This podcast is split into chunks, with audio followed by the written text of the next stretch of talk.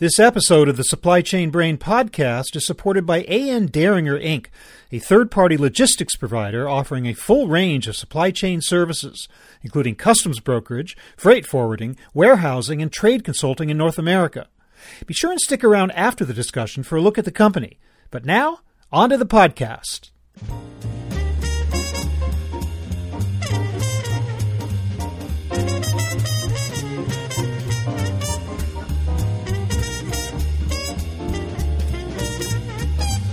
The explosion of e commerce is having all kinds of unintended consequences for the way in which small packages are imported into the U.S. Hi, everybody. I'm Bob Bowman, managing editor of Supply Chain Brain, and this is the Supply Chain Brain podcast.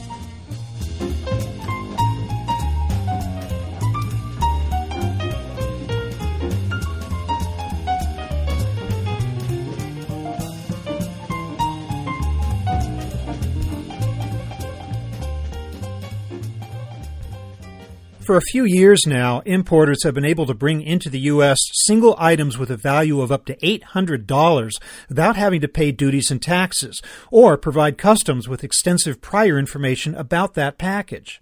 It's known as the de minimis exemption, and it's been a boon for e-commerce shippers but it also raises a host of problems related to data collection, customs revenues, and, not least, confusion among the dozens of government agencies that oversee imported goods. Some don't recognize the exemption at all. On this episode, we'll see clarity on the issue from Amy Magnus. She is Director of Customs Affairs and Compliance with A.N. Deringer, Inc. We'll find out how de minimis works, whether it's a plus or minus for those having to deal with a flood of small packages generated by e commerce, how some shippers are gaming the system, and what can be done about it. Bottom line customs is under serious strain. So here is my conversation with Amy Magnus.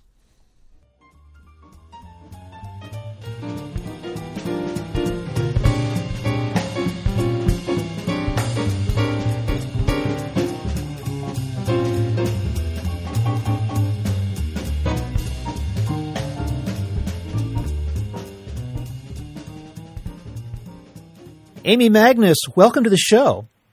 Thank you.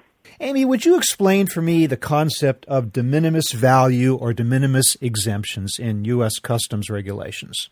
I sure will. The de minimis value right now in the United States is $800. It was $200 before the passage of the Trade Enforcement and Trade Facilitation Act of 2015 prior to that, it was, as I said, 200 and then before that, about $20 before the Customs Modernization Act. What this means is that people can bring goods into the United States if they are valued at $800 or less without paying duties, taxes, or other customs fees and also they can enter these goods with a minimal amount of data, which hopefully we'll have a chance to get into a little bit as we further our discussions. Does that cover every kind of thing you might bring in with that value? Are there exemptions for that allowance? I'm glad you asked that question. It is not exactly clear right now, which is one of the struggles that traders are having, including customs brokers like myself. We do know because the Food and Drug Administration has come out with some guidance about what they will allow under the what we call Section 321 or the de minimis. FDA has been very clear about what they will allow and what they won't allow to be entered with the minimal amount of data. The other, what we call PGAs, are partnering government agencies, and keep in mind there are 47 government agencies that have oversight over imports into the United States have not been quite as clear. One of the things that we hear them saying is that they don't recognize a de minimis. Now, what that means for people who are in the know, like customs brokers or importers, frequent importers, certainly not your casual importer, what this would mean is that there is a certain amount of data that's required for the entry of goods just for customs purposes, and then there's really quite a lot more data now that is required to be submitted electronically for these what we call partnering government agencies. So, with your typical de minimis transaction, just for the sake of our conversation, those goods are being allowed to be entered on manifest data. And manifest data is about five data fields. And that's pretty slick if you're an importer. That's not a lot of information. But if there is a PGA requirement for that particular product, and let's use something like a pharmaceutical, for example, there could be quite a lot more data that actually is required for those goods to come into the United States. It could be as many as 30 additional data fields. But we're in a time of, I would say, struggle right now around this because the PGAs have not been entirely clear to the public, to the importing public, about what their requirements are and are not around this de minimis valued importations. These are the 47 government agencies that have oversight over all imports into the United States. We're talking mm-hmm. about agencies like EPA, the Environmental Protection Act, or NHTSA, the National Transportation Safety Administration, which covers certain types of auto parts, for example, consumer product safety, all of those government agencies that have an interest in the health and safety of the American public and have responsibility over the health and safety of the American public. And therefore, they may want or need additional information about importations coming into the United States so that they can ensure that the goods are being brought in in accordance with their rules and requirements. And here I thought this single window that was supposed to allow for a single submission that would cover all 47 of those PGAs would just make everything so simple. It sounds like it's not didn't quite happen that way, did it? This is what we're faced with right now. If the goods are in fact valued under $800 and that valuation is in the country of export and the PGA or the partnering government agency hasn't made clear what their requirements are in writing to the trade, many of these goods could possibly be imported into the United States right now with minimal data, with those five data fields that I told you about on a manifest. And in some cases, that manifest isn't even required to be presented in advance of arrival into the United States. So this is creating many problems for really, I think, the customs regimes globally, by the way, but particularly in the United States, and also for traders. Because if the rules and laws aren't clear and spelled out clearly, then it's kind of hard to enforce them, right? So in a manifest, the information about a particular good is only required to be a verbal description, really, of the product. And I use this example all the time bags of plastic. That's a perfectly acceptable manifest description, and I'm sure that people listening right now have an image in their mind of what bags of plastic might actually be. And mm-hmm. I'd like to expand that vision that they might have in their mind. A bag of plastic could actually be an airbag, an airbag that would be of interest to the National Highway Transportation and Safety Administration because I think many people know that airbags have been brought into the United States that are not in conformance with the requirements and could explode and cause harm or damage. Bags of plastic could be, let's say, a high end intellectual property right of infringing good, like a lady's handbag, and I could name, but I, I would expect that the people listening in could have names in their mind of very high end, very expensive ladies' handbags that are being copied. And they're not the real thing. And these could be bags of plastic. It could be bags of some type of medical device. And that kind of medical device would be something that the Food and Drug Administration would be very interested in. So, what I'm trying to point out to you is that a manifest description only has the verbal description of the product. And a verbal description of the product, unless it's very precise, is not adequate to make a determination as to whether or not those goods may require additional information.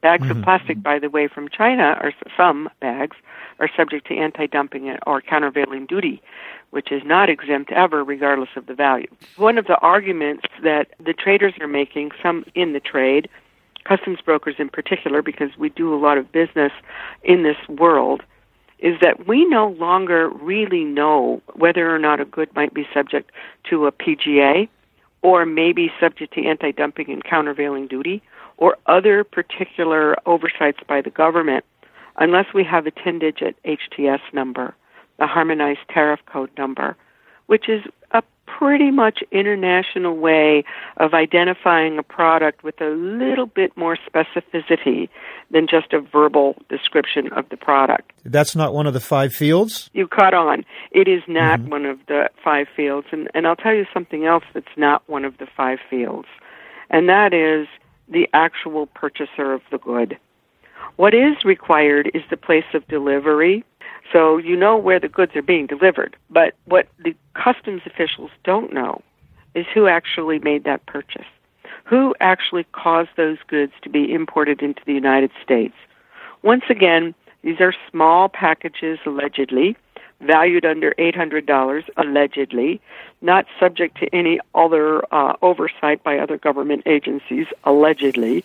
There's a lot of allegedly there. right. Because I can tell you that it's been recognized globally, particularly by the WCO, which is the World Customs Organization Secretary General. And I love the quote, so I'm going to just read it to you really quickly because I think he has really said it all here. He said, The world is witnessing exponential growth in the number of small packages crossing borders. This has brought about a tsunami of small packages to the doorstep of customs administrations and other regulatory agencies around the world. Now, I want to read the second part of his comments because this is something that I also have seen and agree with. This has led to unscrupulous manipulation by the shipper or the consumer to avoid the extra charges by splitting invoices, undervaluing invoices, or misdeclaring the items altogether. These distortions to normal trade practices impact many countries' revenue collection volumes, and the data capture is not always linked to the capture of trade statistics. So, looping back, that's kind of what we've done in the United States. Because we are not requiring a greater level of information for goods valued under $800, we may not know exactly what really is coming into this country, but I will tell you that a lot of it is coming in. I think everybody can agree e commerce is simply taken off. And we are all, including myself, ordering online. The packages are coming they are arriving at the ports of entry. The customs officers who are charged with looking and examining these goods are overwhelmed. And I can say that because imagine yourself standing at a border and a truck arrives and it's got a straight load. It's all lumber. The officer looks, he confirms it's lumber, he's satisfied with the description, and the truck goes down the road. The next truck is a truck that hands him a great big thick manifest because there isn't a single package on that truck valued over $800. So he hands him this thick manifest because he didn't have to do advanced arrival notification. And the officer stands there and he's received a package of manifests that maybe are pages and pages and he's going through these verbal descriptions of these goods. He, as I said, he knows where they're being delivered. The country of origin is identified on the document. The supplier is named on the document, but there are hundreds of them. Now, if that officer chooses to examine that cargo, he would have to pull the truck over to a secondary area and then basically unpack the truck because there are thousands of little packages and then try to match up what is on his paper manifest with a package somewhere on the truck. It would take that officer all day to do an adequate job of examining a truck like that because he doesn't have the advanced arrival information and he doesn't have adequate description of what's on the truck. And we've also tied up an officer probably for a full day, but the trade is still coming across the border.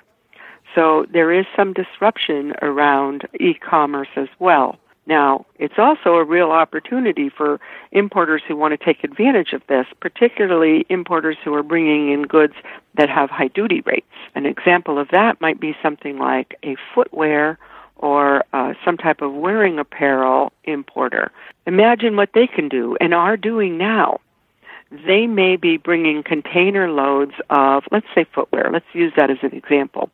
They're bringing in container loads of footwear.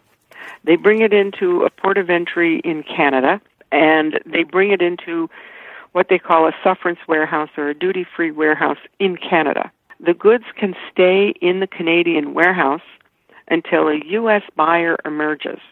And a U.S. buyer might emerge buying a pair of shoes online using some type of e commerce platform. And then the message goes to the Canadian warehouse where, let's say, those shoes now are picked out of the warehouse inventory, packed, and a label is put on a box, and they're shipped to the United States. The shipment is under $800. They just go. They just go directly to the U.S. buyer, or actually the U.S. delivered to, because maybe I could have bought a pair of shoes for uh, a friend of mine who lives in Atlanta. Entirely possible. My name isn't anywhere on that transaction as far as customs can see, but where the package is being delivered would be. But that's an example mm-hmm. of some importers who have high duty rate type merchandise who have figured out a way to bring those goods into the United States package by package and not pay uh, any duty when they come into the U.S. And it's legal as long as all the rules are followed. So, what do we do? Are we just stuck with the state of affairs? Because certainly e commerce flows are going to do nothing but increase in the years ahead. Is there a solution? What recommendation do you have in order to address this issue? Well, there's a lot of things that we could talk about around what do we do. First of all, $800. I like to just look at that. Yes, it was statutory. The law says up to $800. It doesn't say must have uh, $800. I want to make a point about that because if you look at all of the other countries in the world, and I'm trying to find my list right now so I can actually read it to you, there are almost no countries that have a de minimis value higher than the United States. The two that I know about are Georgia and Azerbaijan. All the rest of the countries in the world are under $800. Australia is 756 and they're considering lowering theirs. All of the EU countries are right around $200. Canada and Mexico, Canada is 20, Mexico is 50 to give you some perspective. I want to make a point of that before I answer the question that you asked about what do we do. One thing that some people in the United States are trying to do is convince the other nations that they must raise their de minimis to meet the United States, to encourage this kind of free flow of goods and e-commerce and maybe helping small startup companies, et cetera, et cetera. I'm not sure that I'm particularly a fan of that. I first of all think it's egotistical. I also think that other countries in the world have something called a value added tax. And so by their raising this de minimis value to a rate as high as the United States, like I said, one of the highest in the world, and we're trying to convince all the other players to raise theirs to meet ours, it doesn't make a lot of sense for a lot of other countries who are using the value added tax revenue to run their countries. So what do we do? Brokers like myself are recommending that electronic information be submitted to cover the importation, regardless of its value, or maybe carve out a very small value, maybe $200 to go through this manifest clearance, but all the rest of it have the full data that is required right now for any other commercial cargo coming into the United States, which includes the 10 digit HTS, which I think is very important because the last two digits of the harmonized code from the United States are statistical so if we're worried about balance of trade, just keep in mind China can send anything they want to the United States as long as it's valued under $800, it gets in.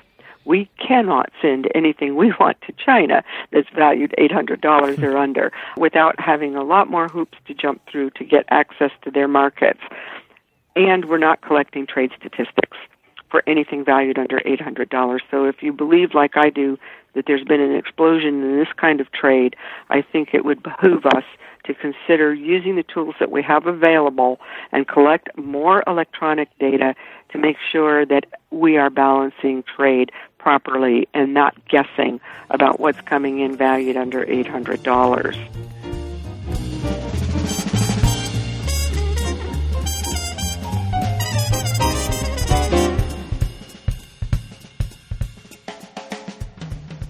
So, Amy, tell us a little bit about A.N. Deringer, a little bit about the origin of the company. A.N. Deringer is, we're getting very proud because next year we're going to be 100 years old.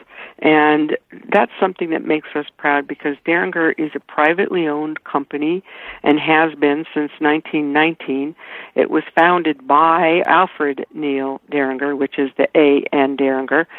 So to be 100 years old and to be a privately owned firm, I think is something to crow about, and we're all pretty proud of it. All companies like yourselves have had to expand their offerings uh, over the years. They had to redefine themselves and kind of rebrand themselves in many ways. How has Deringer's services evolved and increased over the years as in, in line with changing customer needs? Well, we have evolved and we're continuing to evolve. When you consider that we started way back when and basically we were covering importations of hay to the Allied forces in World War One, we've gone since then to locating all around the United States. We have 30 locations in most major airports and seaports. And we're very strong along the Canadian border because that's our roots. That's where we started. But we have offices in LA and Atlanta and Chicago and Houston. We've expanded our location, but we've also expanded the services that we offer. We have warehouses, for example. We do international freight and transportation. We have uh, a really great consulting group that consults with our clients on some of the more particular areas of importing or exporting into the United States. So we do quite a lot beyond just doing customs brokerage, which is, of course, probably the primary service that we offer, but by no means the only service that we offer. So if it's involved with international trade, Deringer is involved as well. As well as consulting, in addition to supporting the physical services, correct? Absolutely. We have a compliance group and we have a consulting group.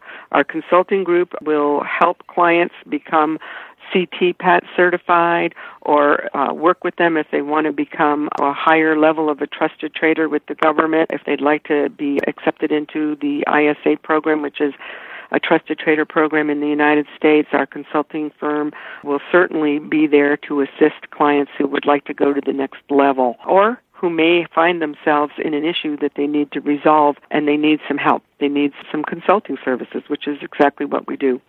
So we've got a great team there. We really, again, if it if it has anything to do with international trade, there is some service that Deringer will be able to provide. Well, Amy Magnus, I want to thank you so much for spending time with us to talk about an incredibly complex issue on the de minimis value and exemptions and some of the interesting angles that arise from that, as well as telling us a little bit about A.N. Deringer as well. So uh, thank you so much for being with us today. Well, thank you.